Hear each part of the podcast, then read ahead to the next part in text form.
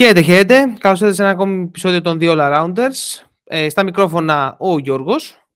Καλησπέρα σε όλους. Για ένα ακόμα επεισόδιο είμαστε εδώ. Και ο Αντώνης. Καλημέρα. Μετά το preview της προηγούμενης αγωνιστικής, πάμε να δούμε τι μας περιμένει σε αυτή τη διπλή εβδομάδα που έρχεται. Μ' αρέσει που ένας λέει καλησπέρα, όλο καλημέρα, πιάνει όλο το κοινό. Δηλαδή, μ' αρέσει. Δηλαδή... Εσύ πες μια, πες μια καλή νύχτα στους ανθρώπους. Πες ένα καλό βράδυ. Από και εγώ καλή νύχτα και μετά δεν το κλείσαμε. Πάρα πολύ ωραία. Εντάξει, Ε, ε, ναι, ακριβώς έχουμε πιάσει πάλι τα μικρόφωνα για να μιλήσουμε για την διπλή αγωνιστική που έχετε. Ε, και χωρίς να πούμε κάτι παραπάνω, ε, εκτός αν θέλει το αφεντικό μας εδώ να πει κάτι παραπάνω. Αν θέλει κάτι... Όχι, τίποτα άλλο. Απλά για ακόμη μια φορά να εκφράσουμε τη συλληπιτήριά μας στην όλη κατάσταση από τους οικογένειες και στους ανθρώπους που θρυνούν. Δεν το ξεχνάμε αυτό. Είναι πολύ νοπόλο αυτό. Και τα υπόλοιπα θα τα πούμε μέσα στο podcast. Δεν μας βιάζει τίποτα. Μια χαρά. Πάρα πολύ ωραία. Ξεκινάμε με. Εντάξει, βασικά προσπερνάω το παιχνίδι του Ολυμπιακού με την Παρσελώνα. Ε, να το δούμε στην. Είναι το πρώτο της Είναι το πρώτο, είναι το πρώτο της αγωνιστικής. Βέβαια είναι όλα, άλλη μια φορά η EuroLeague έχει κάνει το μαγικό ότι την τρίτη 9 με 10 παρατέταρτο είναι και τα 6 παιχνίδια. Ε, δηλαδή ωραία. θες να δεις κάτι, δεν υπάρχει περίπτωση να το δεις. Θα δεις μόνο ένα παιχνίδι, άντε δύο, max. Ε, και αυτά το δεύτερο το δεις μισό. Ε, ξεκινάει με τον Ολυμπιακό του Μπαρτσελώνα, να το αφήσουμε, πάμε στο Alba Ζαλγκύρης. Ε, εντάξει, η Ζαλγκύρης τώρα έχει τρέξει ένα αρνητικό σερί με δύο ή τρεις σερί ήττες, αν δεν κάνω λάθος. Ε, διορθώστε με αν, ε, αν κάνω λάθος εδώ πέρα. Ε, θεωρώ ότι αν η Ζαλγκύρης θέλει να μείνει στο κόλπο, να είναι κοντά μέχρι το τέλος, να διεκδικεί κάτι στην οκτάδα, πρέπει αυτό το παιχνίδι να το κοιτάξει, να το, να το χτυπήσει. Βέβαια, ξανά δεν νιώθω ότι η Ζαλγκύρης είναι η ομάδα και αυτό φα- φαίνεται τώρα που φτάνουμε προς το τέλος της σεζόν ότι αυτά τα παιχνίδια τα do or die θα τα πάρει και μπορεί να πέσει θύμα ε, της Άλμπα ε, η οποία έστω σε σε μια μέρα που εσύ δεν δεν θα είσαι πολύ ικανός ή, πάρα, ή θα είσαι πολύ χαλαρός μπορεί να σε χτυπήσει. Ε, θεωρώ ότι εύκολα ή δύσκολα η Ζαλκής θα το χτυπήσει το παιχνίδι αλλά θα πάω στον νούμερο ένα Λιθουανό της εκπομπής να μας πει αυτός τι πιστεύει. Ε, George. Και εγώ αυτό πιστεύω. Δεν... Είναι, το κίνητρο είναι διαφορετικό, δύο ομάδες με διαφορετικά κίνητρα. Και πιστεύω ότι θα έρθει και εύκολα η νίκη της Ζαλγκίρι. Οκ. Ε, Η Αντώνη, ομάδα, κάτι... η... Α, συγγνώμη. Ναι, αυτό είναι Συγγνώμη. η ομάδα. Ε, έδωσε τώρα είχαμε και την φάση όπου είχαμε το domestic game ε, στη Γερμανία Barcelona Alba. Barcelona λέω. Barcelona Alba στη Γερμανία. Αυτό πρέπει να το κρατήσει τα bloopers στη σεζόν. Ε. Κάτσε μια γουλιά καφέ. Μμ. Λοιπόν, ε, είχαμε το domestic game στη Γερμανία Bayern Alba και νομίζω ότι και αυτό θα παίξει το ρόλο του. Έχω αυτή την αίσθηση ότι δώσαν μεγαλύτερη έμφαση χθες και δεν θα κουράσουν πολύ το παιχνίδι με την Ζαλγκίρι. OK, OK. Ε, Αντουάν, Ναι, το μάτι θα το πάρει η Άλμπα. ε, και εγώ Ε, εκεί προς τα, προς τα εκεί. Ναι. Ε, δεν υπάρχει Ζαλγκύρης στις τελευταίες αγωνιστικές. Έχει τε- τεράστιο πρόβλημα στο να δημιουργήσει παιχνίδι. Ε, δεν, ε, δεν υπάρχει και κάποιο πλεονέκτημα εδώ συγκεκριμένο ε, ούτε στους ψηλούς, ούτε κάπου που να μπορώ να δω ότι θα επικρατήσει εύκολα η Ζαλγκύρης. Ε, παραμένει μόνο το κίνητρο, αλλά δεν νομίζω ότι στο 13-13 υπάρχει κάτι. Ε, ο Αζάι Τάιλορ δεν είναι Κίναν Evans. Ε, ο Λεκαβίτσος είναι τίμιος, αλλά ε, οι δυνατότητες του είναι περιορισμένες. Ε, ατομικά θεωρώ ότι έχει καλύτερους παίχτες η Άλμπα. Ε, και βλέπω νίκη της, ε, της, ε, της Άλμπα. Δηλαδή, δεν βλέπω π- παίχτες όπου να μπορούν να αντιμετωπίσουν τους ε, Μαουντολό και τα λοιπά και το Σίγμα και όλους αυτούς της Άλμπα. Ε, πρέπει να καταλάβει, να καταλάβει, να καταβάλει συγγνώμη, τεράστια προσπάθεια η Ζαλγκύρης για να πάρει αυτό το παιχνίδι και γενικά όλα τα παιχνίδια από εδώ και πέρα. Ε, ήταν τεράστιο πλέ- πλήγμα για αυτήν ο, για ο τραυματισμός του Evans, γιατί είναι πάρα πολύ δύσκολο για μια τέτοια ομάδα να βρει έναν αντίστοιχο παίχτη για να τον αντικαταστήσει. Ε, αυτά. Ωραία. Ε, ας πάμε νομίζω και στο επόμενο ε, παιχνίδι. ε, το οποίο είναι το Virtus Partizan. Ε, εδώ πέρα να πούμε ότι η Partizan είναι στο 14-12, στο 12-14 είναι η Virtus. Ε, είναι να μάθω τώρα περίεργο αρκετά, ε, γιατί από τη μια η Partizan έχει βρει ρυθμό ε, όλες αυτές τις προηγούμενες αγωνιστικές. Νομίζω ότι έχει ένα σερί 7-1 ε, στο τελευταίο, στο τελευταίο διάστημα. Ο, είναι 6-1, με συγχωρείτε. Είναι, ε, ναι, είναι στο, στο 6-1. Ε, θεωρώ ότι εύκολα δύσκολο το πάρει η Παρτιζάν γιατί η Virtus ε, δεν, δεν μου δείχνει και δεν μου δείχνει σταθερότητα όλη τη σεζόν. Ε, και η Παρτιζάν έχει βρει μέσα από το, την περιφέρεια της τον Έξουμ με απολύσεις δηλαδή έξτρα τον Έξουμ μέσα από ε, το, αυτός που παίξει τον, τον Αβράμοβιτς που αναφέραμε και στην προηγούμενη εκπομπή με τον Αντώνη ε, ότι έχει βρει ο Μπράντοβιτς και άλλους παίκτες γύρω-γύρω Θεωρώ ότι θα το πάρει η Παρτιζάν, αλλά με πολύ, πολύ στο όριο όμως. Δηλαδή και εδώ πέρα είναι οριακά στο να γίνει γκέλα ε, και η Virtus να κάνει ένα τσαφ και να το πάρει. Ε, το οποίο θα είναι πισωγύρισμα για την Παρτιζάν, κατά τη γνώμη μου. Ε, Κάπως έτσι. Ε, θα πάω στον Αντώνη αυτή τη φορά ε, για ένα ναι, σχόλιο. Ε, είναι κατά 7 πόντους ε, καλύτερη επιθετικά η, η Παρτιζάν. Βέβαια είναι κατά 1,5 πόντο λιγότερο καλή στην άμυνα. Ε, εδώ νομίζω το παιχνίδι θα κερδιθεί ε, επίθεση της Παρτιζάν versus την άμυνα της Virtus. Κά, κάπως έτσι το βλέπω το παιχνίδι. Με προβληματίζει λίγο το πώς θα αντιμετωπίσει η Παρτιζάν τους ψηλούς της, ε, αυτούς τους άψυχους ψηλούς τέλος πάντων, αλλά που έχουν κάποιο ταλέντο ε, της ε, Virtus. Από εκεί πέρα η έβρεση του, ή τέλος πάντων η ενεργοποίηση του Αβράμοβιτς είναι ένα αναζωογονητικό σημάδι για την ε, Παρτιζάν στη γενικότερη λειτουργία της. Ε, θεωρώ ότι στα γκαρντ ε, είναι πολύ κοντά οι ομάδες ε, παρόλο που έχει πολύ περισσότερους η, η Virtus. Εκεί που με προβληματίζει είναι το, η σύγκρουση στο 4-5, ε, που δεν ξέρω αν οι Παπαπέτρου, Λεντέι και Λεσόρ φτάνουν για να αντιμετωπίσουν τα κορμιά της ε, και την αθλητικότητα που έχει σε ορισμένες θέσεις η, η Virtus. Είναι πολύ δύσκολο παιχνίδι ε, νομίζω. Ε, βέβαια μπορεί το αποτέλεσμα να μας εκπλήσει, αλλά φαίνεται δύσκολο το παιχνίδι. Ε, στα τελευταία πέντε μάτς έχει 4-1 η Παρτιζάν και 3-2 η, η Virtus. Θα πάω με, τη, με την Παρτιζάν, αλλά κρατώντας πολύ μικρό καλάθι. Ε, δεν, ε, δεν βλέπω κάποιο σίγουρο αποτέλεσμα στο συγκεκριμένο μάτς. Γιώργη, είσαι, είσαι muted. Είσαι muted. Αυτό που έχει αξία να πούμε είναι ότι μάλλον θα λείπει ο Παγιόλα από το παιχνίδι. Έφυγε τραυματίας. Με θέμα, ναι, με θέμα στον Αστράγαλο. Αυτό αυτόματα δημιουργεί ένα πλεονέκτημα σαφές για την Παρτιζάν, διότι μειώνεται μια πολύ δυνατή αμυντική λύση για την ε, Virtus.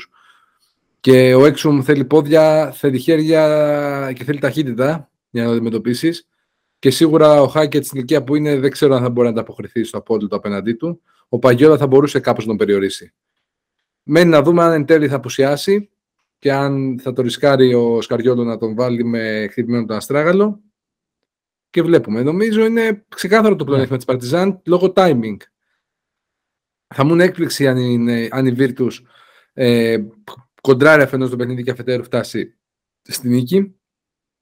Εκτίμηση βέβαια δικιά μου είναι ότι αν ε, το παιχνίδι επικεντρωθεί στο inside game, δηλαδή μέσα στη ρακέτα, έχει κάποιες πιθανότητες η Virtus να το κοντράρει, γιατί έχει τις λύσεις να μπορεί να ματσάρει τον Λεσόρ, γιατί μετά το Λεσόρ είναι το χάος στο 5-4 στην ε, Παρτιζάν, δεν υπάρχει κάτι αξιόλογο. Αλλά όλο το κλειδί για μένα θα είναι αν θα παίξει ο Παγιόλα. Γιατί πρέπει κάπως να περιορίσεις πάντρε και έξω. Αυτό είναι το κλειδί, να δούμε. Δύσκολο. Πολύ δύσκολο. Και άμα λείπει και ο Παγιόλα, νομίζω είναι ξεκάθαρο το φαβορή της Παρτιζάν. Φαβορή Παρτιζάν. Ωραία. Πάρα πολύ ωραία. Σας τα λέει όμορφα με το αφεντικό. Σας εξηγεί ωραία. Πάμε τώρα και στο Βαλένθια Αρμάνι. Ε, το, το παιχνίδι το οποίο ε, για τη Βαλένθια είναι πάρα πολύ σημαντικό καθώς αυτή τη στιγμή βρίσκεται στο ε, 13-13. Ε, αν θέλει να κυνηγήσει την, ε, ε, την οχτάδα μέχρι τέλους θα πρέπει να το πάρει αυτό το παιχνίδι. Ε, η Αρμάνη απ' την άλλη τρέχει ένα νίκη φόρος σε τεσσάρων αγώνων και προέρχεται και από μια μεγάλη νίκη εντός έδρας ε, με, τον, ε, με τον Ολυμπιακό. Ε, δεν πιστεύω ότι πλέον η Αρμάνη παίζει όπως το έχουμε πει για το γόητρό της.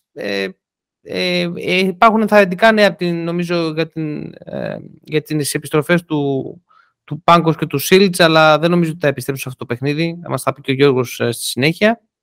Ε, εντάξει, εδώ πέρα το όλο, ε, το όλο κόλπο στηρίζεται γύρω στο, στον περιορισμό του Ντούμπλεβιτς και κατά πόσο θεωρώ ότι ο κατάλληλος άνθρωπος για να τον ακολουθήσει είναι ο Βόικμαν ε, στην περιφέρεια ε, σε ένα βαθμό.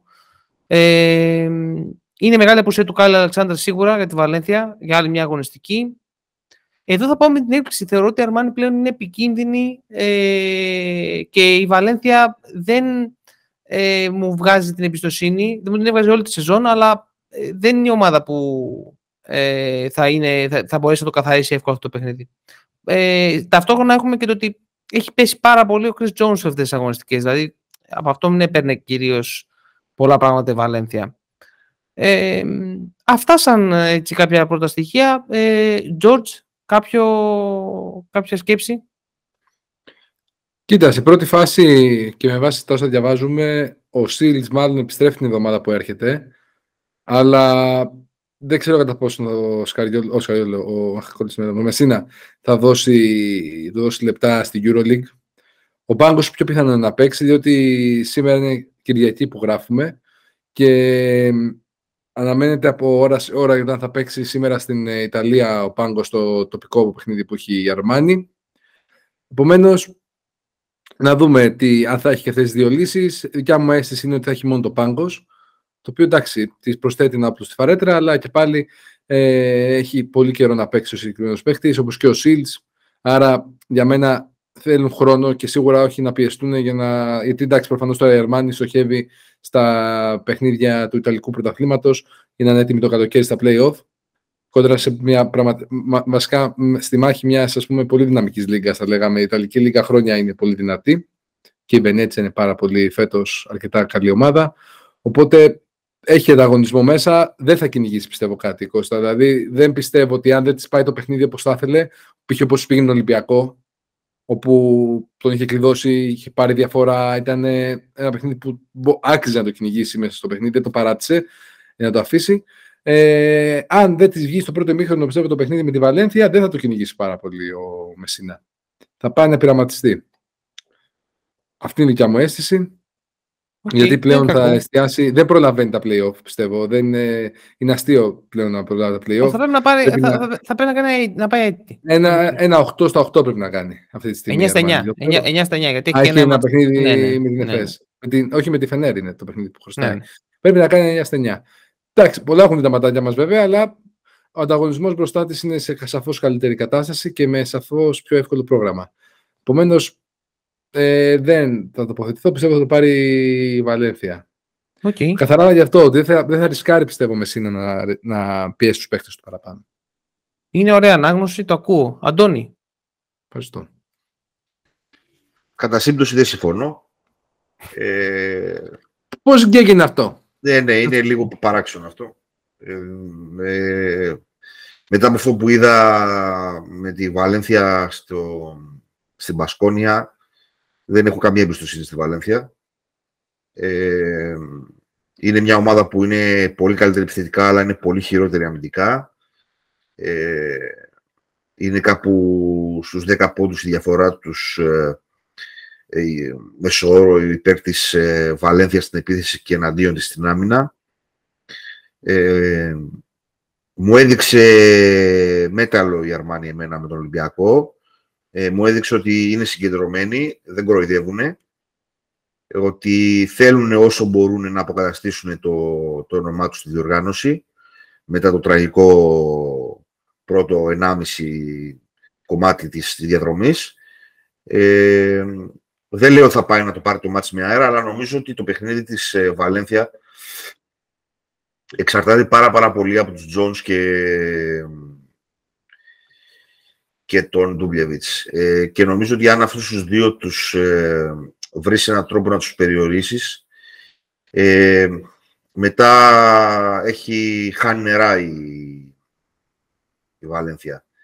Ε, είναι, είναι μεγάλο πλήγμα ο, ο τραυματισμός του Κάιλ Αλεξάντερ γιατί έδινε ανάση στον Ντούμπλεβιτς έδινε ένα διαφορετικό look, ένα πιο αθλητικό look, ε, μπορούσαν να κάνουν άλλα πράγματα μες στο γήπεδο. Ο Ριβέρο είναι καλός παίκτης, αλλά δεν είναι ακόμα έτοιμος ε, για, αυτό το, για αυτό το κομμάτι της διοργάνωσης, το τόσο σκληρό, το τόσο ότι πρέπει να είμαι έτοιμος να πάσα στιγμή. Ε, με Ντέβις, Βόιτμαν και Χάινς είναι πολύ καλύτερος στους ψηλούς αυτή τη στιγμή η Αρμάνη και από εκεί πέρα θα εξαρτηθεί στην κόντρα των Γκάτς, δηλαδή ουσιαστικά Πρέπελιτς και Τζόνς. Ε, αν σε τι κατάσταση θα είναι ο Νάπιερ και ο Μπαρόν και αν τυχόν γυρίσει ο, ο Πάγκος. Αν και στο κομμάτι του τραυματισμού συμφωνώ με αυτά που είπε ο Γιώργος, ότι μετά από τόσο καιρό απουσίας είναι λίγο δύσκολο να είναι έτοιμοι αυτοί, αλλά έστω και να πάει... Ναι. Αμά, πια μην είσαι απόλυτος. Συμφώνησες σε κάτι. Ναι, ναι, ναι. Αυτό Όχι, διαφωνώ πάρα πολύ στο κομμάτι ότι ο Μεσίνα... Αυτά. Αυτό το κομμάτι της ανάλυσης διαφωνώ. Ε, στο δεύτερο μισό της ανάλυσης, δηλαδή, όχι στο πρώτο Εντάξει, το δέχομαι. Ε, όταν παίζεις στην Ευρωλίγη και σε βλέπει όλος ο κόσμος, δεν μπορείς να, να κοροϊδεύεις. Τώρα μπορεί βέβαια να έχω επηρεαστεί πάρα πολύ από το τελευταίο παιχνίδι της Βαλένθια, ε, όπου ήταν ε, απαράδεκτη πραγματικά. Ήταν σαν να μην μπήκε ποτέ στη, στο γύρο της Μπασκόνια. Ε, θα πάω και εγώ με την έκπληξη με την Αρμάνη. Ωραία, ωραία. Μια χαρά. πάμε στο επόμενο παιχνίδι που είναι το Bayern Villeurbanne. Ε, εντάξει, δεν, ε, εντάξει, είναι πολύ καλό νέο για την Bayern θεωρώ η επιστροφή του Λούσιτς ε, που ήταν και μια επιστροφή με, που συνδυάστηκε με πολύ καλή εμφάνιση, φάνηκε έτοιμος ε, ο Βλάντιμιρ Λούσιτς. Ε, θεωρώ ότι όπως έχουμε πει η Bayern δεν κοροϊδεύει. Ε, σε αντίθεση με τη Βιλερμπάν που στην αρχή της σεζόν λίγο κοροϊδεύει και κάπου στα μέσα της σεζόν άρχισε να το βρίσκει. Ε, άρχισε λίγο να δίνει περισσότερο χρόνο. Περιμένω περισσότερο να δω τα νέα παιδιά της Βιλερμπάν. Το Ρισασέ περιμένω να δω περισσότερο. Ε, δηλαδή αν κάτσω... Αν... Συγγνώμη. Τον Πόντς Τον Πόντς, ναι. Αυτό. Βέβαια δεν είναι και το παιχνίδι που θα πω ότι 10 παρατέταρτο θα το δω. Δηλαδή τώρα μεταξύ μας, γύρω από αυτά τα υπόλοιπα, είναι λίγο δύσκολο να παρακολουθήσει αυτό το παιχνίδι. Ειδικά με το ότι έχει και η Real Μπασκόνια ε, την ίδια ώρα. Ε, παιδιά, εντάξει, θεωρώ ότι το πάρει Bayern. Ε, δεν θεωρώ ότι μπορεί να κάτι διαφορετικό. Η Bayern ε, παίζει στη διοργάνωση, είναι σοβαρή. Αυτό. Δεν έχω κάτι να προσθέσω. Ε, περιμένω το Αντώνης να, να πει. Δεν έχω να, να πω τίποτα άλλο. Ε, με κάλυψες απόλυτα. Νίκη, νίκη της Μπάγκερ. Ωραίος. Απλώς λιτός και απέριετος. Ξεκάθαρο. Είναι ξεκάθαρο το παιχνίδι της Μπάγκερ σε αυτό το παιχνίδι. Το θέμα είναι το εξής. Επέστρεψε ο Λούσιτς και είναι αμφίβολος το παιχνίδι το επομενο Με προβλήματα στη μέση. Δεν έπαιξε χθες στο τοπικό ντερμπι με την Άλμπα. Και αυτό που λέμε είναι ένας παίχτη πραγματικά facilitator στο παιχνίδι της Bayer. Δηλαδή το παιχνίδι που έπαιξε με τον Ερυθρό Αστέρα δεν πρόλαβα χθες ε, όταν κάναμε την εκπομπή για το κομμάτι του review των αγωνιστικών, αλλά ήταν ο παράγοντας που, μπορούσε, που μπόρεσε να κρατήσει την Bayer μες στο παιχνίδι. Είναι πάρα πολύ καλός παίκτης, αλλά είναι εύθραυστος. Έχει, πολύ, έχει έναν οργανισμό πολύ ευπαθή και στη μέση έχει σταθερά προβλήματα, όπου ξέρουμε ότι είναι ως σημείο είναι πολύ ύπουλο και είναι questionable για το επόμενο παιχνίδι.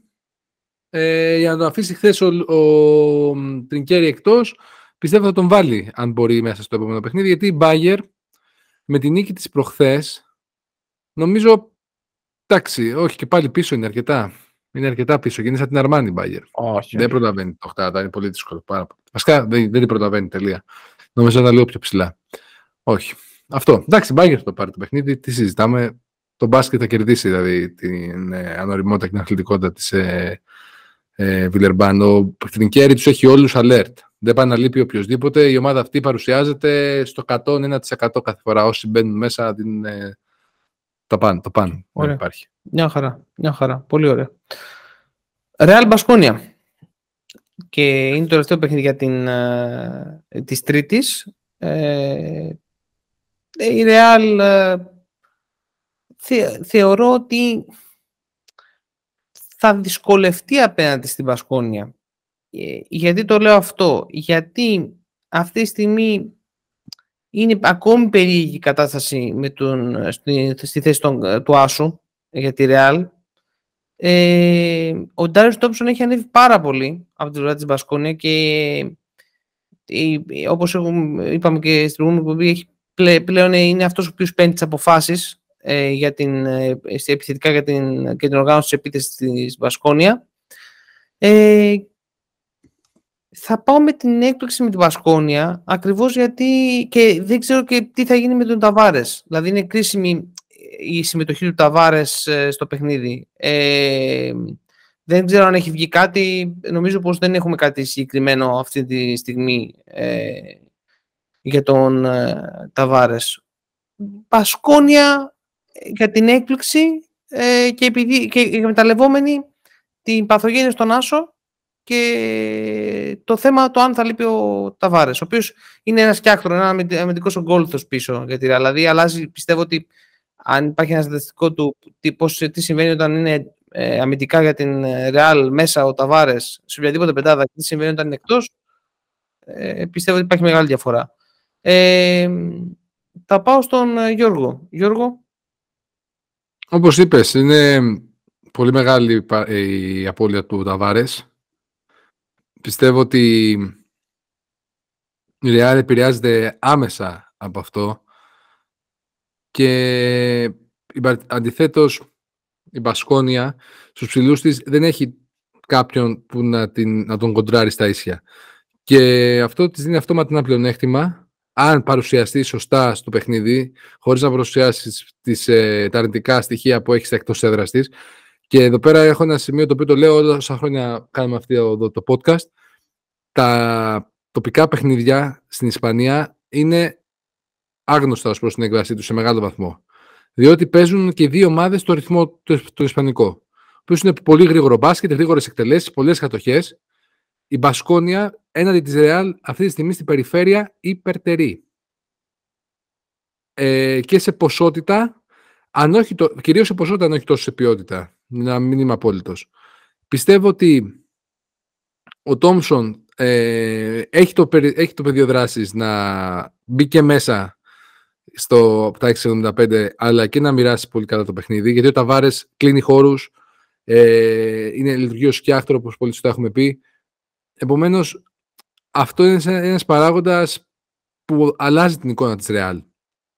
Ο Πουάγε δεν έχει την, ε, το εκτόπισμα του Ταβάρες. Είναι ψηλός, είναι 7 footer, αλλά είναι πιο delicate, θα έλεγα, λίγο πιο soft από ότι ήταν. Ε, καλά, όχι και τελικάτο, ρε Γιώργο. Τον βλέπεις και λες να είναι ένα τελικάτο άνθρωπος, δηλαδή. Εντάξει, ε, εντάξει δεν, θα, δεν, θα πάω να, δεν θα πάω να δω σινεμά μαζί του, να φάμε άλλη γριά, αλλά θέλω να σου πω ότι.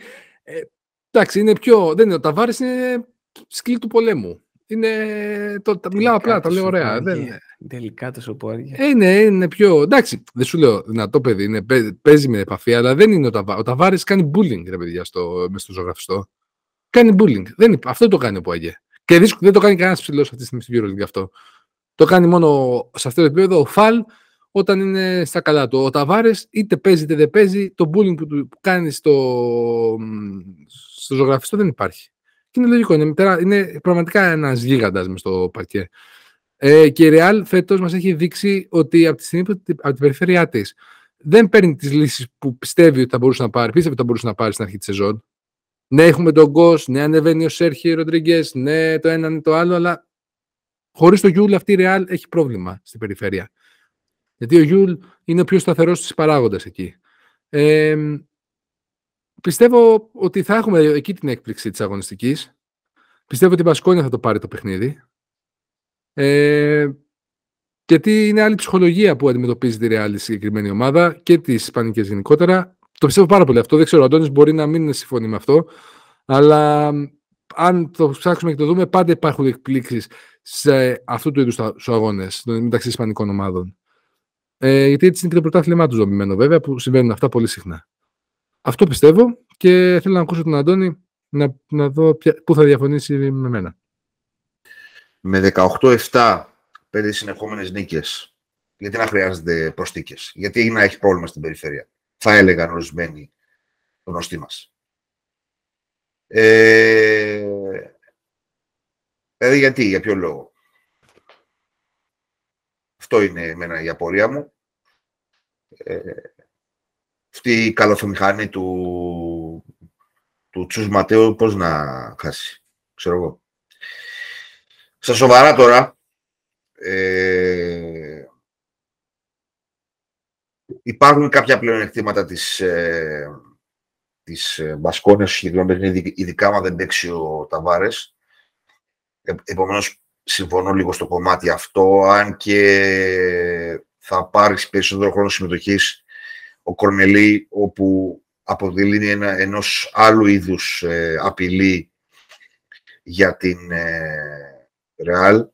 Ε, νομίζω ότι εδώ τα πράγματα θα ε, εξαρτηθούν από το πόσο θα είναι συμμετοχική ως φίνισερ στη ψηλή της ε, Μπασκόνια. Αν καταφέρει και, πάλι, και πάρει πράγματα και από τον Κοστέλο και από τον Κότσαρ η Μπασκόνια, θα είναι ανταγωνιστική και έχει μεγάλες πιθανότητες να κερδίσει το παιχνίδι. Αν πάει το παιχνίδι πιο πολύ στην περιφέρεια και χάσει λίγο το, τη συγκέντρωσή της στην Μπασκόνια, ε, θα δυσκολευτεί πολύ. Ε, δύσκολα μπορώ να βγάλω συμπέρασμα εδώ, ε, ειδικά μη γνωρίζοντας τι γίνεται με τον Ταβάρες. Ε, ε, προβληματίζομαι λίγο στο, στην ανάλυση του παιχνιδιού όσον αφορά την άμυνα της Μπασκόνια. Εκεί είναι λίγο και γενικά ο φετινός μου προβληματισμός με τη συγκεκριμένη ομάδα. Είναι μια πολύ χαρισματική επιθετικά ομάδα που ειδικά με βρει ρυθμό μπορεί να πάει πολύ ψηλά το σκορ. Αλλά η άμυνά της σε πάρα, πάρα πολλά παιχνίδια κάνει νερά. Ε, θα εξαρτηθούν πολύ επίσης ε, σε τι κατάσταση θα είναι ο, ο Μάρκος Χάουρτ για άλλο ένα παιχνίδι. Αλλά πιο πολύ απ' όλα αν μπορέσουν οι κοντοί της ε, να βάλουν τους ψηλούς τους μέσα στο παιχνίδι. Τώρα για την Real, σίγουρα η παρουσία του Σέρχιο και του Γκος θα παίξουν καθοριστικό ρόλο. Ε, υπάρχει στο 3-4 ε, αρκετό πλεονέκτημα για την ε, Real, τουλάχιστον σε πρόσωπα. Είναι, θα είναι πολύ κλειστό το παιχνίδι. Ε, θα πάω με τη Real. Ε, κυρίως λόγω της, ε, της μη εμπιστοσύνης που έχω στο, στα αμυντικά φίλτρα της ε, Μπασκόνια. Μια χαρά, μια χαρά, πολύ ωραία. Προχωράμε τώρα και στο επόμενο. Ε, πάω στο Μακάμπι Φενέρ. Ένα πολύ δυνατό παιχνίδι ε, που είναι το εναρκτήριο και στις 7.30 ώρα. Ευχαριστούμε Euroleague, Τετάρτη. Ε, πάρα πολύ κρίσιμο παιχνίδι για τη Μακάμπη κυρίως, γιατί ε, είναι στο 13-13, κυνηγάει την είσοδο της στην οκτάδα, ε, θα έχει τον κόσμο της ε, δίπλα. Απ' την άλλη αντιμετωπίζει μια φινέρη η οποία είναι στα καλύτερά της. Ε, πρόκειται από ένα τεράστιο blowout που έκανε στην, ε, με την Virtus. Έχει πάρει διπλό με στην Παρτιζάν. Ε, έκανε μια μετα, πολύ δυνατή ε, κίνηση με, τον, ε, με την προσθήκη του Τάιλερ Ντόρση. Ε, ανανέωσε τον Μάρκο Γκούτουριτς για, για, για, τρία χρόνια. ε, φροντίζοντας και για το μέλλον. Το momentum μου δείχνει Φενέρ. Το momentum μου δείχνει Φενέρ. Έχει όλα τα, τα κατάλληλα tools να αντιμετωπίσει την ε, Μακάμπη. Η Μακάμπη ε, δυστυχώς ε, ενώ σε κάποια τέτοια παιχνίδια δείχνει να το πολεμάει κάτι στο τέλος οι αποφάσεις που παίρνουν κυρίως τα γκαρντς ε, δεν είναι ε, οι σωστές. Στηρίζεται πάρα πολύ στο, στο πόσο σε καλή κατάσταση είναι ο Λορέντζο Μπράουν. Ε, και εδώ πέρα έχουμε μια ομάδα η οποία μπορεί να τον περιορίσει πάρα πολύ τον Λορέντζο Μπράουν. Ε, να διώξει την μπάλα τα χέρια του, να μην πάρει αυτές τις αποφάσεις. Είναι κρίσιμο πιστεύω αυτό για τη Φενέρ. Ναι, δηλαδή να μην δώσει τις αποφάσεις στον Λόριτζον Μπράουν ε, και να μην παρασυρθεί από το, ε, το momentum. Ε, κατά τα άλλα, έχει περοπλία η Φενέρ και στο 4-5. Ε, θεωρώ ότι είναι Φενέρ το παιχνίδι. Ε, George, ε, το δικό σου σχόλιο. Πιστεύω και εγώ ότι η Φενέρ έχει ξεκάθαρο πλεονέκτημα. Όχι μόνο λόγω ψυχολογίας, λόγω αλλαγών, λόγω λύσεων που προσθέτονται και με τον Τόρση μέσα στο παιχνίδι, αλλά λόγω του μπάσκετ που ξεκινάει και βρίσκει τα, τους ρόλους ο Ιτούδης. Το είχε πει και ο Αντώνης στο review που κάναμε τις προηγούμενες αγωνιστικές, ότι ξεκινάει και το rotation μοιάζει πολύ με την αρχή της Φενέρ, όπου ήταν πιο διάκριτη ρόλη, πιο... Γενικά ρέει καλύτερα η ομάδα μέσα στο παρκέ.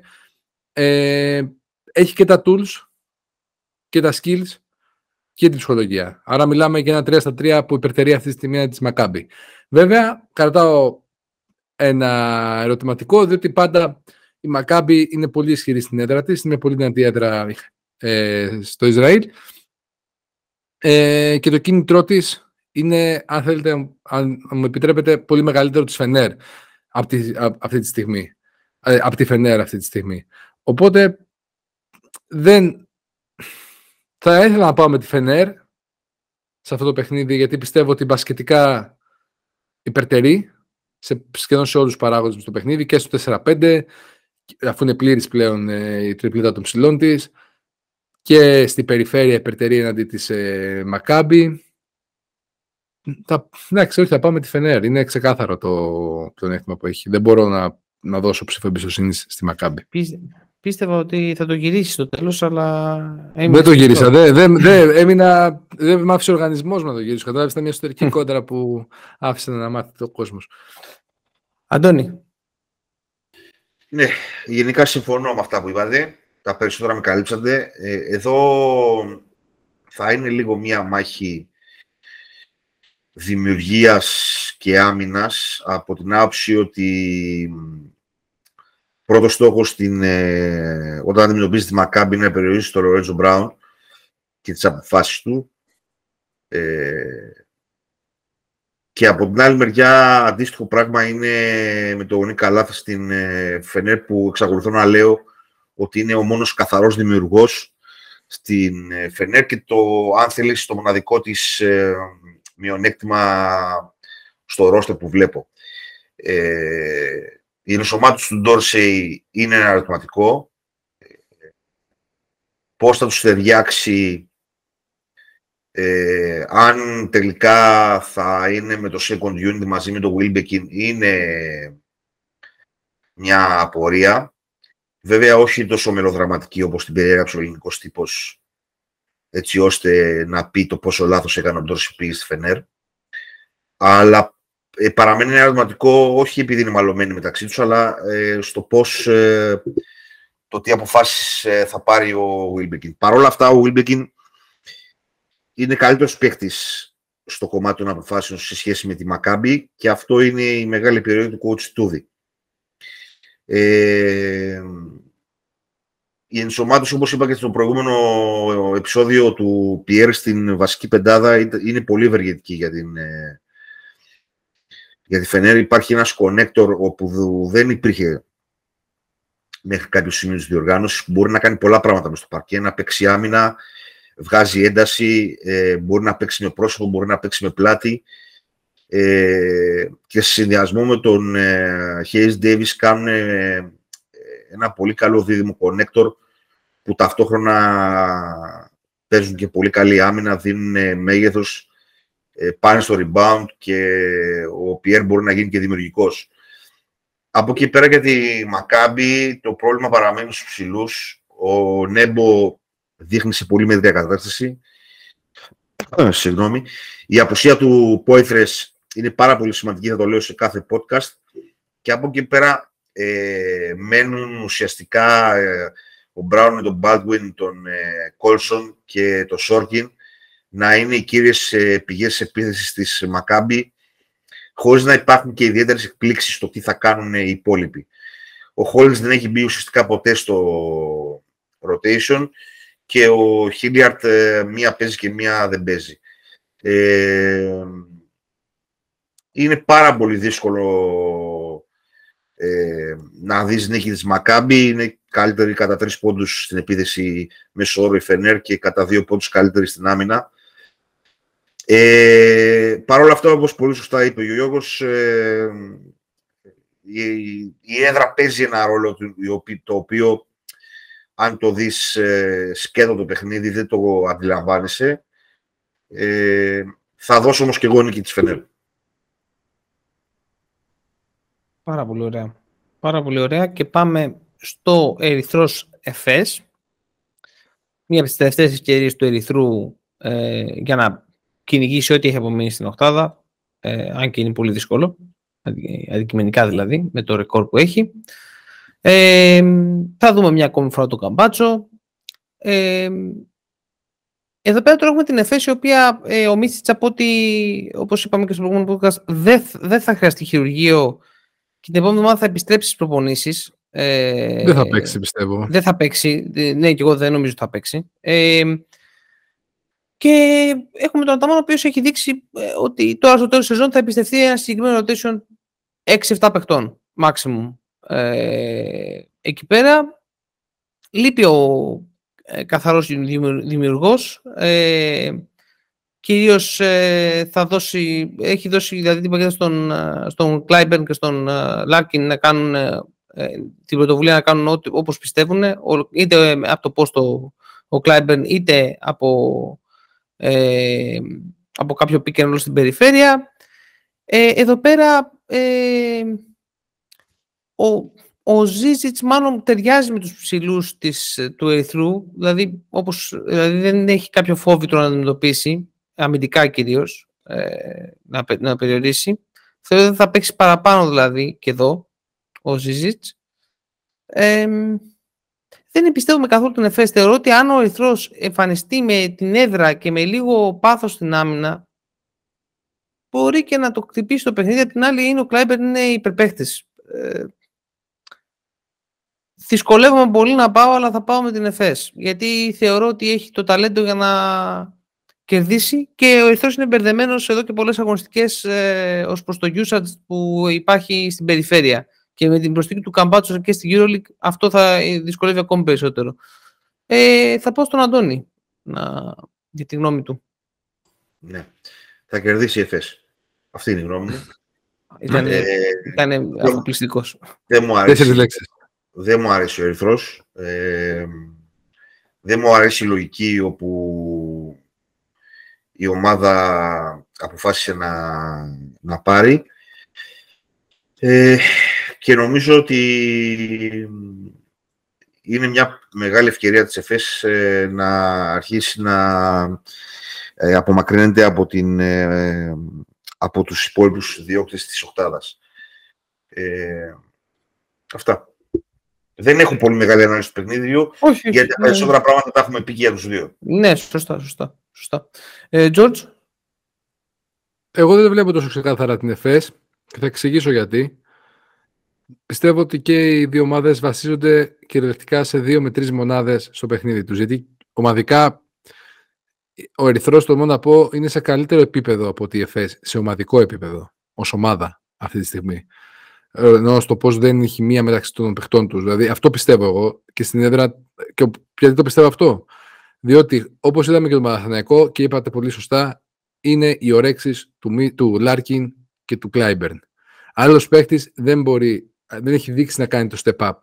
είτε θέμα λόγω ταλέντου που δεν υπάρχει, είναι πλούσιος στην ΕΦΕΣ ή λόγω κλίματος, δεν ξέρω, δεν μπορώ να το καταλάβω αυτό για ποιο λόγο. Ο Ελάιζα Μπράιαντ, ναι, έχει κάνει κάποια καλά παιχνίδια και ήταν και πολύ καλός στο προηγούμενο παιχνίδι. Αλλά στο παιχνίδι με, την, ε, με τον Ερυθρό πιστεύω ότι έχει τις πιθανότητες του Ερυθρός. Ε, μπορεί να είναι χαμένος, μπορεί να έχει μπερδευτεί σε αυτό το λάθος στήσιμο με την περιφέρεια και με τον προσανατολισμό που έχει μέσα στο γήπεδο. Αλλά αυτό που είδα εγώ στο μάτς με την Bayer, παρόλο που το έχασε, για τρία δεκάλεπτα έπαιζε μια εκπληκτική άμυνα πίσω. Δεν άφηνε καθόλου την Bayer να... Ε, την έπαιξε πάρα πολύ κλειστά. Τώρα, αυτό, μου πεις άλλο Bayer, άλλο Εφές. Σύμφωνοι. Αλλά όταν βασίζεσαι σε ένα-δύο παίκτες επιθετικά, τη στιγμή που λείπει και ο Μίσιτς που έχει και την πάσα, έχει και το απρόβλεπτο. Είναι ένας παιχταράς που δεν μπορεί να τον παρκάρεις, τύπου Κλάιμπερν, προφανώς. Έχει πιθανότητες για μένα ο Ερυθρός αυτό το παιχνίδι. Θα βασιστεί πάλι στα σου του και αν του μπουνε, αν μπουν στο παιχνίδι δηλαδή και ο Καμπάτσο και ο Βιλντόζα και ο Νέντοβιτς, μπορεί να έχει τις πιθανότητές του. Βέβαια, αυτό είναι μια τοποθέτηση με μπόλικο αν. Το πλεονέκτημα είναι στον ε, ΕΦΕΣ, αλλά δεν θεωρώ ξεγραμμένο τον Ερυθρό σε αυτό. Είναι και είναι τα τελευταία του χαρτιά για την Οχτάδα και μπορεί να κάνει τη ζημιά. Ε, μου είναι διάφορο το παιχνίδι πάντως το πώς θα. Δηλαδή δεν θα καθόμουν να το βλέπω αυτό το παιχνίδι, να πω την αλήθεια. Δηλαδή δεν μου αρέσει ούτε πώς παίζει η ΕΦΕΣ. Το έχουμε πει και έχω γίνει. Ε, έχω γίνει πολύ ευχαριστικό. Πιο γραφικό σε Σαντορίνη. Μπράβο. Ε, και ούτε ο Ερυθρός μου αρέσει. Δηλαδή είναι δύο ομάδες που δεν μου αρέσει το μπάσκετ που παίζουν. Οπότε δεν μπορώ να πάω ούτε με τη μία ούτε με την άλλη. Δεκτό, πάρα πολύ δεκτό. Ε, και ήρθε η ώρα για το, για το φιλέτο, της, για να κλείσουμε την πρώτη... Το, το πρώτο φιλέ της εκπομπής. Το review, ναι, της, ε, της πρώτης ε, αγωνιστικής διαβολοβδομάδας και συγκεκριμένα είναι η 27η εδώ πέρα να πούμε. Μονακό Παναθηναϊκός. Πριν πάμε στον μπον φιλέ, φίλε Κώστα που είσαι και παιδί το οποίο ξέρεις από Σαβουάρ ε, ξέρεις ότι σε ένα καλό εστιατόριο πας πρώτα παίρνεις το ορεκτικό σου, μετά παίρνεις το δεύτερο τρίτο πιάτο και μπαίνεις στον μπον φιλέ. Λοιπόν, πριν μπούμε στον Μποντ φιλέ λοιπόν, τσιμπήστε το ρεκτικό σας και κάντε subscribe στους δύο rounders σε όλες τις πλατφόρμες που κυκλοφορούμε. Facebook, Instagram, και Twitter είναι η βάση των social media μας και μας ακούτε σε YouTube, Google, Apple Podcast και Spotify καθώς και στο Overcast αν δεν κάνω λάθος μέσω του Apple Podcast.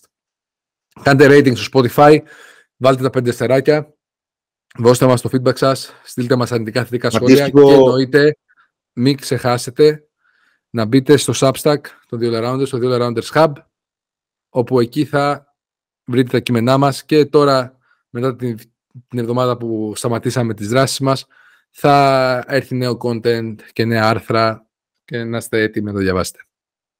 Sorry, Αντώνη μου. Αντίστοιχο review υπάρχει και στο Apple Podcast. Ε, βάλτε εκεί αστεράκια. Ευχαριστώ.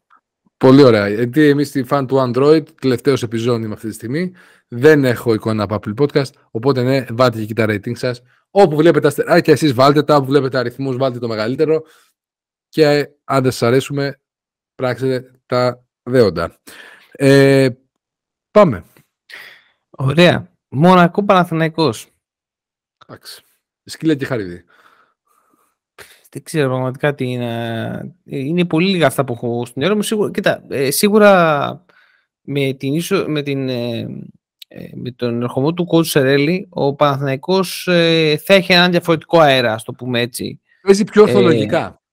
Προσπαθεί να παίξει Καλά, πιο ακόμη είναι πολύ μικρό το δείγμα, οπότε δεν δεν μπορώ να πω αν έχει παίζει πιο ορθολογικά, τουλάχιστον έχει έρθει η κανονικότητα ως προς το ότι παίζει ο Γκριγκόνης ας πούμε και ότι αρχίζει να καθαρίζει λίγο ε, η κατάσταση. Ε, ναι.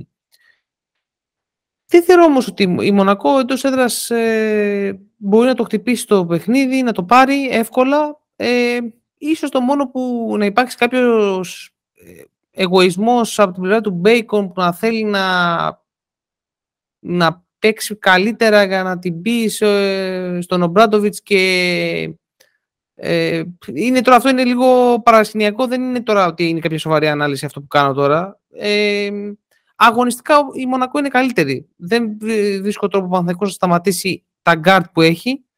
Ε, δεν έχει, δηλαδή δεν έχει σταματήσει κανένα γκαρντ από αυτά που έχει. Τώρα το απουσιολόγιο του Παναθηναϊκού δεν ξέρω αν είναι, αν είναι υγιής ο Γόλτερς. Ε, Όχι, δεν είναι. Έχουμε δύο απουσίες. Μάλλον θα. Βασικά είναι τεμή. Ο Γόλτερς αποχώρησε στο χθεσινό παιχνίδι του Παναθηναϊκού απέναντι στην Καρδίτσα στο ημίχρονο με θέματα, στον αστράγαλο, αν δεν κάνω λάθος. Και ο Ντέρικ Βίλιαμς στο πρώτο δεκάλεπτο με πόνους στο γόνατο. Μάλιστα. Του Γόλτερς τι να πούμε, ό,τι λέγαμε εξ αρχής, ότι το παιδί αυτό βγάζει πολλά θέματα τραυματισμών. Ο Βίλιαμς, εντάξει, ελπίζουμε να μην είναι σοβαρή τραυματισμή και στους δύο. OK. Okay. Ε, ωραία, Τζορτζ, ε, τη γνώμη σου εσένα για το παιχνίδι. Δεν έχεις πολλά να πεις.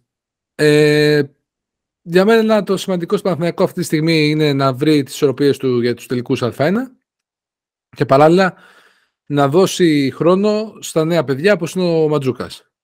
Είναι σημαντικό αυτή τη στιγμή που δεν κυνηγάει τίποτα στη Euroleague, τα επόμενα 8 παιχνίδια να πάρει ο Ματζούκας να γράφει 15 με 20 λεπτά το παιχνίδι. Και ας χάνεις με 30 πόντους και 20, να κάνεις τι.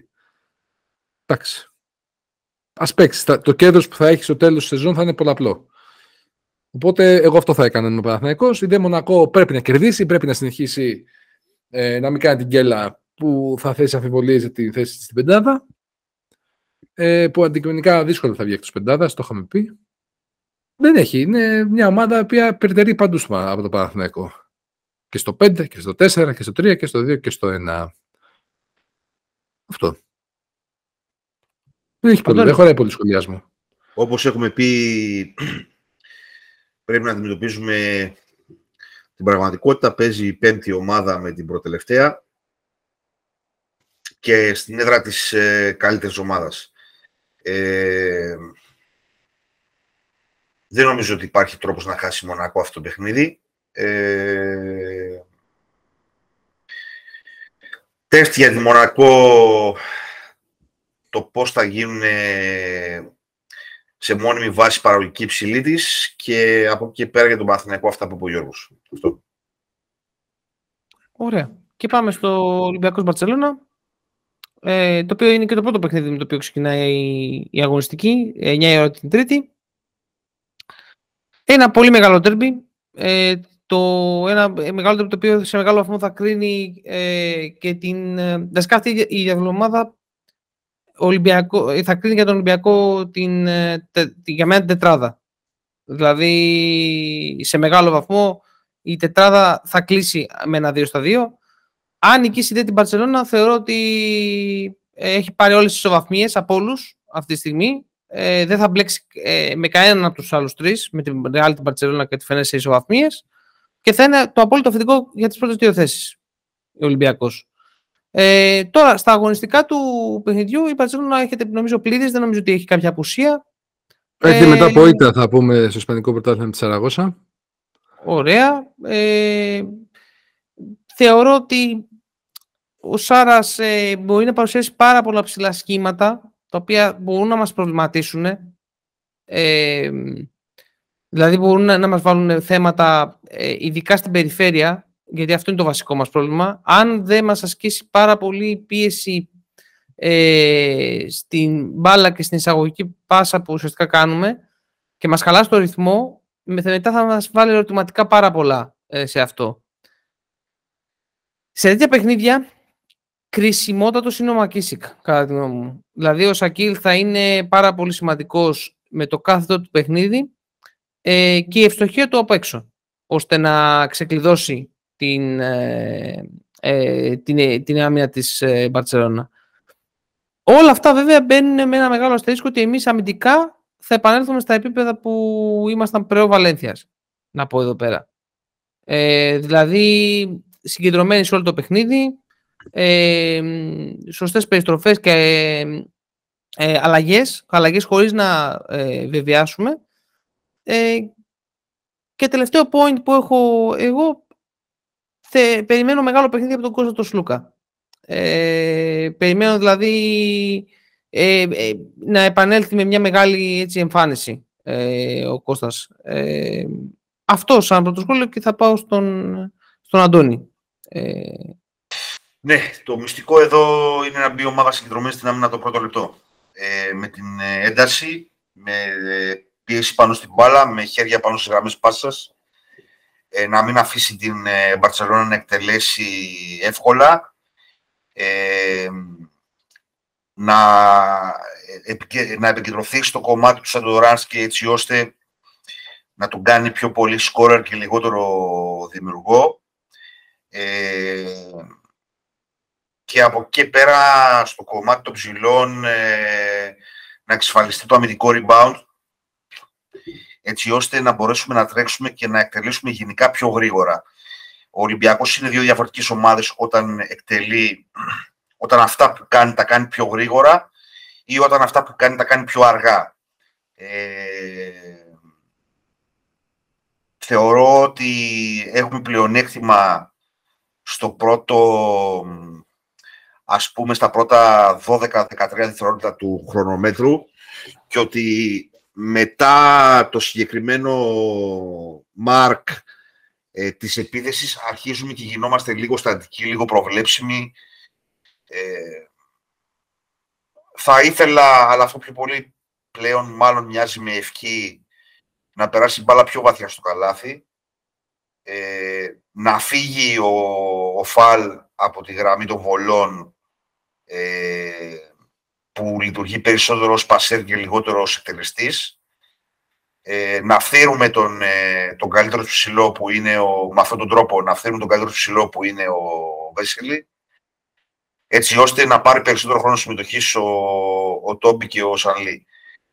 Ε, ενδιαφέρον σύγκρουση του Μύροντιτς με τον Βεζέκοφ. Ε, ο Βεζέκοφ είναι σε πολύ καλύτερη κατάσταση, αλλά παρόλα αυτά παραμένει ο, ο Μύροντιτς μια απειλή. Ε, το rotation και οι απειλές που θα έχουμε, δηλαδή πόσες θα είναι οι πραγματικές απειλές, είναι ένα επίσης σημαντικό στοιχείο, δηλαδή ο Ολυμπιακός έχει μια εφτάδα παικτών, ε, τον Walkup, τον Σλούκα, τον Παπα-Νικολάου, τον Βεζέκοφ, τον Φαλ, ε, το Μακίση και το Λαρετζάκι, όπου είναι 7 παίχτες του περσινού κορμού, οι οποίοι είναι πλήρω συντονισμένοι, γιατί είναι το ε, project year του για αυτούς, είναι πλήρως προσαρμοσμένοι τι θέλει η ομάδα και αμυντικά ε, και επιθετικά και από εκεί πέρα πρέπει να δημιουργηθεί και μια έξτρα απειλή α, σχέση με αυτούς ε, έτσι ώστε να υπάρχει το απρόβλεπτο στο παιχνίδι μας. Ε, όπως είπα και στο προηγούμενο podcast, στα δύο τελευταία παιχνίδια, ο Κάναν δεν έχει ξεπεράσει το δεκάλεπτο συμμετοχής. Είναι πάρα πολύ σημαντικό από εκεί να υπάρξει απειλή, έστω και θεωρητική, ε, γιατί όταν ουσιαστικά είναι αμέτωχος στο παιχνίδι ο Κάναν, ε, παίζουμε με μείον μία επιθετική απειλή στο γήπεδο. Ε, τα νούμερά μας ε, συνολικά είναι καλύτερα κατά 3,5 πόντους επιθετικά και κατά 1,1 ένα πόντο ας πούμε χοντρικά στην άμυνα σε σχέση με την Παρτσελώνα. Στον πρώτο γύρο θυμάμαι, ε, όπως όλοι θυμόμαστε, κερδίσαμε με κάποια ηρωικά στο τέλος του Γιάννου του Λαρετζάκη. Δεν μπορεί αυτό να είναι κάτι το οποίο να περιμένεις μόνιμα. Εγώ στο δικό μου το μυαλό θεωρώ ότι ο Λαρετζάκης έπρεπε να ήταν ο άγνωστος χ για τις αντίπαλες ομάδες και όχι ε, κάτι το οποίο να είναι μόνιμο ή να περιμένεις μόνιμα πράγματα από αυτόν. Αυτό είναι προσωπική εκτίμηση. Ε, συμφωνώ πάρα πολύ με το κομμάτι του Μακίση. Οι δύο παίχτες που είναι πάρα πολύ σημαντικοί μόνιμα στον Ολυμπιακό τα τελευταία δύο χρόνια. Ε, το συμπλήν τους, δηλαδή ο Παπα-Νικολάου και ο Μακίση, είναι πάρα πολύ σημαντικό να είναι σε καλή κατάσταση. Ε, να προσέξουμε πάρα πολύ ε, την κίνηση του Αμπρίνης μακριά από την μπάλα και του Κούριτσα άμα παίξει. Ε, το post παιχνίδι του, του Κάλνιτς, το οποίο ε, αποτελεί ένα παράγοντα χ για την Μπαρτσελώνα και νομίζω κάτι το οποίο δεν το είχε πέρσι. Ε, η Μπαρσελόνα εκτός από τον ε, Σαντοράς και τον Λαπροβίτολα δεν νομίζω ότι έχει άλλον αξιόπιστο ε, δημιουργό. Δηλαδή ο, ο Γιακουμπάιτης είναι περισσότερο δεύτερος χειριστής και περισσότερο μπορεί να λειτουργήσει σε μια ομάδα άλλη ως σκόρερ παρά να είναι ένας σταθερός δημιουργός. Ε, όπως επίσης και ο Higgins που είναι ένας εξαιρετικός παίκτης αλλά είναι ε, πιο πολύ finisher και λιγότερο initiator. Ε, θα είναι ένα πολύ ενδιαφέρον παιχνίδι να δούμε σε τι mode ε, θα είμαστε. Ε, είμαστε ισόβαθμοι με 18 νίκες και 8 ήττες, πράγμα που σημαίνει ότι είναι πάρα, πάρα πολύ κρίσιμο το παιχνίδι. Επειδή το άλλο παιχνίδι με την Bayern νομίζω να το πάρουμε έτσι αλλιώς, αυτό είναι το σημαντικότερο παιχνίδι στη διάδα των, ε, της διπλής αγωνιστικής, ε, που θα μας δώσει και δύο ουσιαστικά νίκες πλεονέκτημα με την Παρτσελώνα από τη στιγμή που τους έχουμε κερδίσει και εκτός. Ε, αυτά, ε, αλλά σε σχέση με, όλα, με όλη αυτή την ε, φλιαρία μου, το πιο σημαντικό από όλα είναι ε, το πώς θα είμαστε στην άμυνα. Ε, το τι ένταση θα βγάλουμε στην άμυνα, το πώς θα μπούμε στις γραμμές πάσας, το πώς θα αντιμετωπίσουμε τον Σαντοράσκι και τους, τα, τους παίχτες κλειδιά, να βάλουμε πίεση και δύναμη πάνω στο μύρο της, όπου όταν τον παίξεις δυνατά αρχίζεις και μέσα του το, το ρολόι δεν, δεν κυλάει σωστά. Η άμυνα και η έντασή της ε, είναι το πιο σημαντικό στο παιχνίδι και μετά είναι όλα τα υπόλοιπα. Ε, αυτό είναι το ένα κομμάτι που θέλω να κρατήσω και το δεύτερο είναι αυτό που είπα ότι ε, είναι πολύ σημαντικό να εκμεταλλευόμαστε το πρώτο κομμάτι του χρονομέτρου και να κάνουμε τα πράγματα ε, δύο κλικ ε, γρηγορότερα ε, από ό,τι τα κάναμε στα τελευταία δυο μας παιχνίδια στην Ευρωλίγκα. Ε, πάρα πάρα πολύ ενδιαφέρον παιχνίδι. Είναι από τα παιχνίδια που σου δείχνουν αν θέλεις το που είσαι, σου κάνουν ένα reality check, έχω πολύ μεγάλη εμπιστοσύνη στην ομάδα.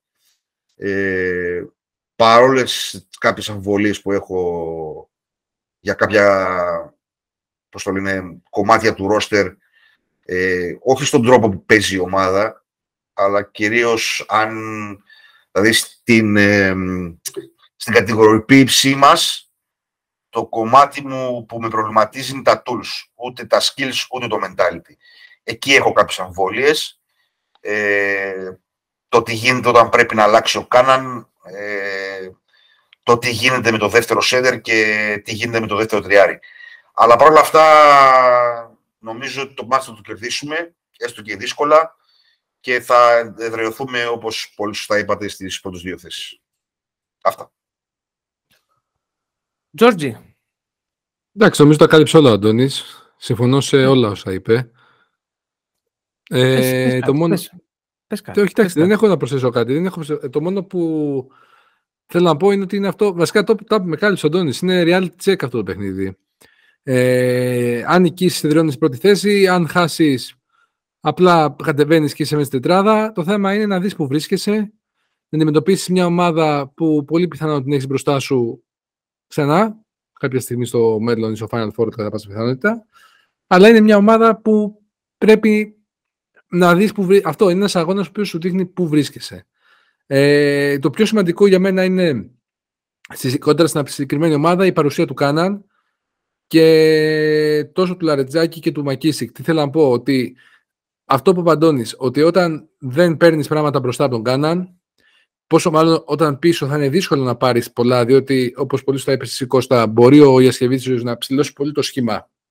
Και ο Κάναν δεν μπορεί να αποκριθεί κοντά σε πάρα πολλούς ψηλούς γκαρντ για μεγάλο χρονικό διάστημα. Τουλάχιστον να βρει ρυθμό μπροστά. Γιατί η Μπαρσελόνα παίζει εξαιρετική άμυνα και μπορεί να λίγο, κλείσει το γήπεδο. Λίγο να βοηθήσω τη σκέψη το πρόβλημα με τον Κάναν δεν είναι η ατομική του άμυνα. Το πρόβλημα με τον Κάναν είναι όταν χρειάζεται να αλλάξει.